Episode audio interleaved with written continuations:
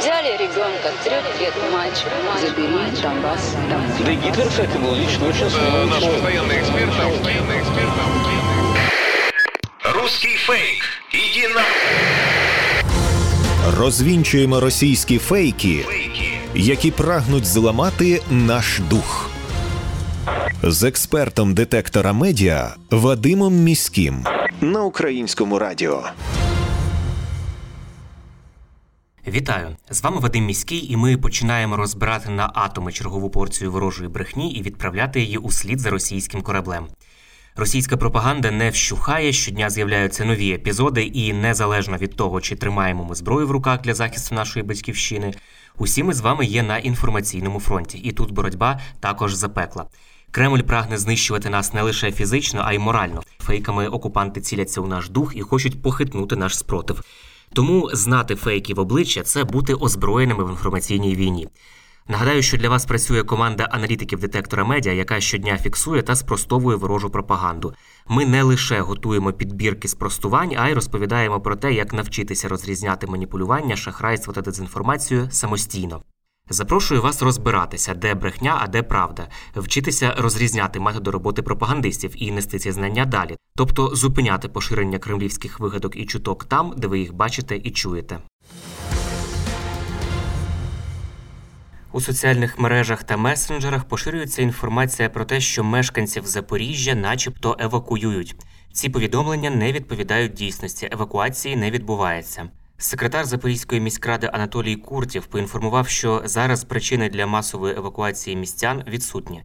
Днями міська влада справді розпочала інформаційну кампанію щодо роз'яснення правил поведінки населення під час надзвичайної ситуації, зокрема і під час евакуації. Однак, як пояснює чиновник, це лише превентивні заходи, тому що в умовах повномасштабної війни такі знання мають бути у кожного мешканця, не тільки Запоріжжя, а й взагалі в усіх людей, які перебувають на території України. Секретар Запорізької міськради також додав, що Запоріжжя надійно укріплене кількома лініями оборони. Потужні фортифікаційні споруди та професійна робота українських захисників і захисниць роблять місто справжньою фортецею, каже він. Куртєв закликав запоріжчан зберігати спокій та довіряти лише офіційним джерелам інформації, а не припущенням і чуткам у соціальних мережах. Нещодавно нагадаю, також поширювали фейки про евакуацію мешканців Одещини. Місцева влада ці чутки спростовувала, і ці фейки ми розбирали у нашій передачі. Всі ці повідомлення це спроба чинити емоційний тиск та умисно поширювати паніку серед жителів українських міст. Таким чином пропагандисти намагаються підірвати довіру до місцевої влади. У анонімних телеграм-каналах поширюються повідомлення про те, що українці, начебто, перестали скидатись на армію. Мовляв, єдиним джерелом коштів для благодійних фондів залишилися заробітчани, але й вони переказують, начебто, мізерні суми. Ця інформація не відповідає дійсності. У повідомленнях пропагандисти свідомо маніпулюють інформацію, яку неможливо перевірити та спростувати, якщо ви детально не вивчили дані фінансових звітів благодійних фондів. А цих звітів, як правило, немає у вільному доступі під час війни. Ще з 2014 року українські волонтери розповідають, що надходження коштів на їхні рахунки є несистематичними, суми допомоги щомісяця різні. Обсяги пожертв залежать від багатьох обставин. Однак українці постійно допомагають армії через офіційні та особисті ініціативи. Нагадаю, що в Україні банки запровадили можливості автоматичного переказу кешбеку на рахунки Збройних сил України, перекази через округлення залишку на платіжних картках та інші сервіси. Часто користувачі соціальних мереж до дня народження публікують реквізити волонтерських рахунків і просять друзів та підписників замість особистого подарунку зробити переказ на будь-яку суму. Навіть діти долучаються до збору коштів на Збройні Сили України, використовуючи свої таланти та уміння. Багато українців справді виїхали за кордон після початку повномасштабного вторгнення, але вони також долучаються до волонтерської роботи на підтримку Збройних сил України. Загалом і великі волонтерські фонди, наприклад, фонд Сергія Притули, Повернись живим, армія СОС та інші, і окремі волонтери постійно звітують про те, як закрили ті чи інші потреби військових. Це свідчить, що українці насправді не припиняють допомагати своїм захисникам і захисницям. Про те, як працює і скільки коштів збирає фонд Сергія Притули, розповів він сам нещодавно у інтерв'ю Суспільному. Послухаємо уривок із розмови. Вісім років я справлявся з цією волонтерською справою як е, приватна особа. Я я був один. Звичайно, в мене було е, там коло людей, з якими я міг проконсультуватися. Тут, після 24.02, просто масштаб біди він е, виріс в, десятки, в сотні разів. І так само е, виросли потреби війська, яке дуже швидко почало розростатися. І зараз в системі ну, там, безпеки держави там мільйон людей. І потреби ростуть, ростуть, і держава не може самостійно справитися. І тому просто маса людей, навіть тих, які е, зав'язали з волонтерством, умовно в 16-му, 17-му, коли вже була чітка лінія розмежування, ми всі зібралися докупи. І зараз в мене 200 чоловік е, в підпорядкуванні е, в нашого фонду. Те, що ми робимо, нам дають можливість робити люди. Тому що е, ну так, ми зібрали 600 мільйонів умовно на, на ті байрактари, але і до цього у нас вже було там понад мільярд е, гривень зборів на ось цю операційку, якою ми займаємось кожного дня. Це були слова Сергія Притули, чий фонд зібрав нещодавно 600 мільйонів гривень на три байрактари для українського війська. Російські медіа із посиланням на представника Міністерства оборони Росії Ігоря Конашенкова пишуть про те, що спецпідрозділ Кракен, начебто, втратив боєздатність. Мовляв, підрозділ зазнав значних втрат у особовому складі та загалом втратив боєздатність. Нібито намагалися цей підрозділ поповнити за рахунок мобілізації місцевих мешканців, але добровольців, як кажуть, вони так і не знайшли. Всі ці повідомлення російського міноборони є неправдивими. Давайте спершу нагадаємо, що це за спецпідрозділ Кракен. Ми всі знаємо полк Азов, це один із найвідоміших підрозділів української армії на сьогодні. За останні вісім років в його лавах побувало дуже багато українців. Ці ветерани після початку повномасштабного вторгнення почали формувати власні добровольчі підрозділи, неформально відомі як Сили Азов. Одним із таких військових формувань є спецпідрозділ Кракен. Його командирами є Костянтин Немічев та Сергій Величко, відомий також за псевдонімом Чілі. Обидва є харків'янами, служили в полку Азов, а після демобілізації почали займатися громадською діяльністю. Проте сьогодні війна прийшла в їхній дім, і вони знову взяли до рук зброю. Спецпідрозділ Кракен під їхнім командуванням після успішного вибиття росіян безпосередньо із Харкова перейшов у контрнаступ. Бійці Кракена звільнили багато населених пунктів у Харківській області, зокрема Питомник, Ольхівку, Руську Лозову та інші, а також здійснюють операції на Донбасі.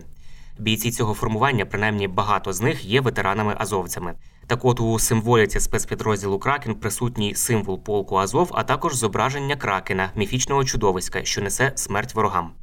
Його використання українцями є символічним. Росіянам-окупантам обіцяють, що їх будуть знищувати, поки вони не заберуться геть з України. Звісно, Росії не до вподоби, що кракенівці руйнують їхні плани на сході України, і тому вони вигадують чутки про втрату боєздатності підрозділа, щоб деморалізувати місцеве населення. Як пишуть фактчекери із Харківського антикорупційного центру, спецпідрозділ Кракен дійсно оголосив про набір рекрутів у штурмову роту. За повідомленнями начальника штабу Кракена Костянтина Немічева, протягом перших двох діб надійшло 800 анкет від охочих приєднатися до лав спецпідрозділу. Відбір відбуватиметься у декілька етапів, зокрема передбачені співбесіда та курс молодого бійця. Після цього інструктори ухвалюватимуть остаточне рішення. Російські пропагандисти намагаються заспокоїти паніку серед власного населення щодо вибухів на Новофедерівському аеродромі в окупованому Криму. Про це повідомляє Центр протидії дезінформації при Раді національної безпеки та оборони України. Нагадаю, що 9 серпня на військовому аеродромі у Новофедорівці, що в Криму, пролунали вибухи. Так званий голова Криму Сергій Аксьонов повідомив, що одна людина загинула, а шестеро постраждали. Російське міноборони заявило, що пожежа на авіабазі Саки виникла внаслідок детонації кількох авіаційних снарядів. Пізніше джерело у російському військовому відомстві заявило у коментарі агентству ТАСС про порушення вимог пожежної безпеки на аеродромі поблизу Новофедорівки. Міністерство оборони України заявило, що не може встановити причину займання у Новофедорівці. А видання New York Times із посиланням на високопоставленого українського військового написало, що за вибухами на аеродромі в окупованому Криму нібито стоять українські сили. Радник голови офісу президента України Михайло Подоляк, утім, заявив, що Київ не причетний до вибухів на аеродромі у Новофедорівці, але не виключив, що за цим стоять партизани. Як повідомляє Центр протидії дезінформації при Раді нацбезпеки та оборони України, спершу Міністерство оборони Росії заявило про детонацію декількох авіаційних боєприпасів внаслідок пожежі паливозаправника, що спричинило вибух на аеродромі за їхньою версією. Спочатку вони запевняли, що ніхто не постраждав, і техніку на аеродромі, начебто, не пошкоджено. Але після цього визнали, що 13 поранених є та один загиблий, а також численні пошкодження приватних будинків та автомобілів. Також російське міноборони заперечувало паніку серед російських відпочивальників та затори у напрямку Керченського мосту. Мовляв, відпочинок продовжується, туристи не постраждали, пляжні кафе і пункти прокату працюють. Такі наративи пропагандистів характеризують розгубленість російського керівництва. Оголосити про ракетний удар або диверсію з боку України означає визнати непридатність власної системи протиповітряної оборони, а також власних спецслужб, підкреслюють у центрі протидії дезінформації при Раді нацбезпеки та оборони України. Як і у випадку із затонулим крейсером Москва, пропаганда росіян обирає версію головотяпство. Володимир Зеленський у своєму зверненні 9 серпня запевнив, що війна закінчиться звільненням Криму. Послухаємо. Сьогодні багато уваги до тематики Криму. І це правильно. Бо Крим український.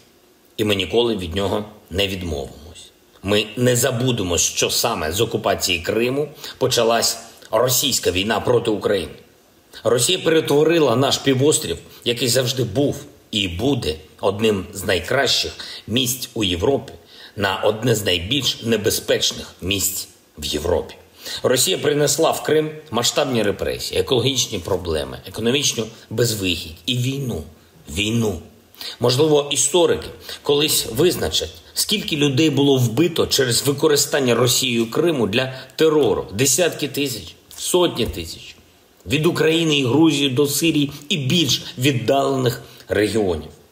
Присутність російських окупантів в Криму це загроза для усієї Європи і для глобальної стабільності. Не може бути безпечним Чорноморський регіон, поки Крим окупований.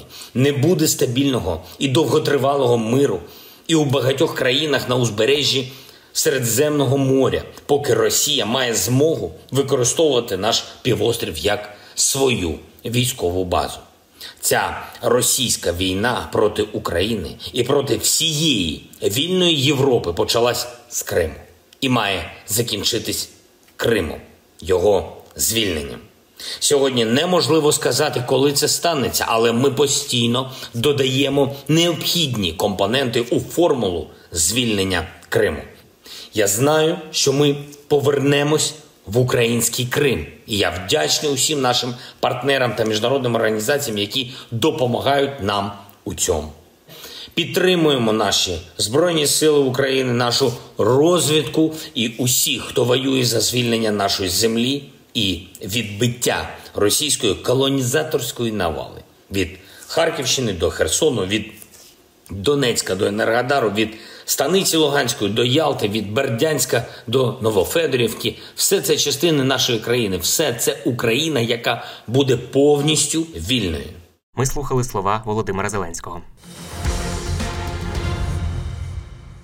Це були головні фейки на сьогодні. Нагадаю, що не потрібно довіряти чуткам і пліткам, особливо якщо це якась напівсекретна тривожна інформація, яку переказав знайомим знайомих хтось із адміністрації, або ви прочитали її у незнайомої вам особисто людини в мережі. Як правило, за такими неконкретними джерелами та емоційним панічним викладом ховаються спеціально вигадані ворогом плітки, які мають намір нас деморалізувати. Це може бути також частина ворожих інформаційно-психологічних спецоперацій. Є офіційні джерела, і тільки їм ми довіряємо у час війни. Отримали тривожну новину від знайомих, чи у вайбер-чаті, або у телеграм-каналі, чи хтось у повідомлення приватні вам надіслав. Панікувати не потрібно і переповідати одразу всім навколо також не потрібно. Спершу ми дивимося, чи є це в новинах суспільного мовлення, чи писав про це Офіс президента, Міноборони, Генштаб, ваша обласна адміністрація або місцева рада.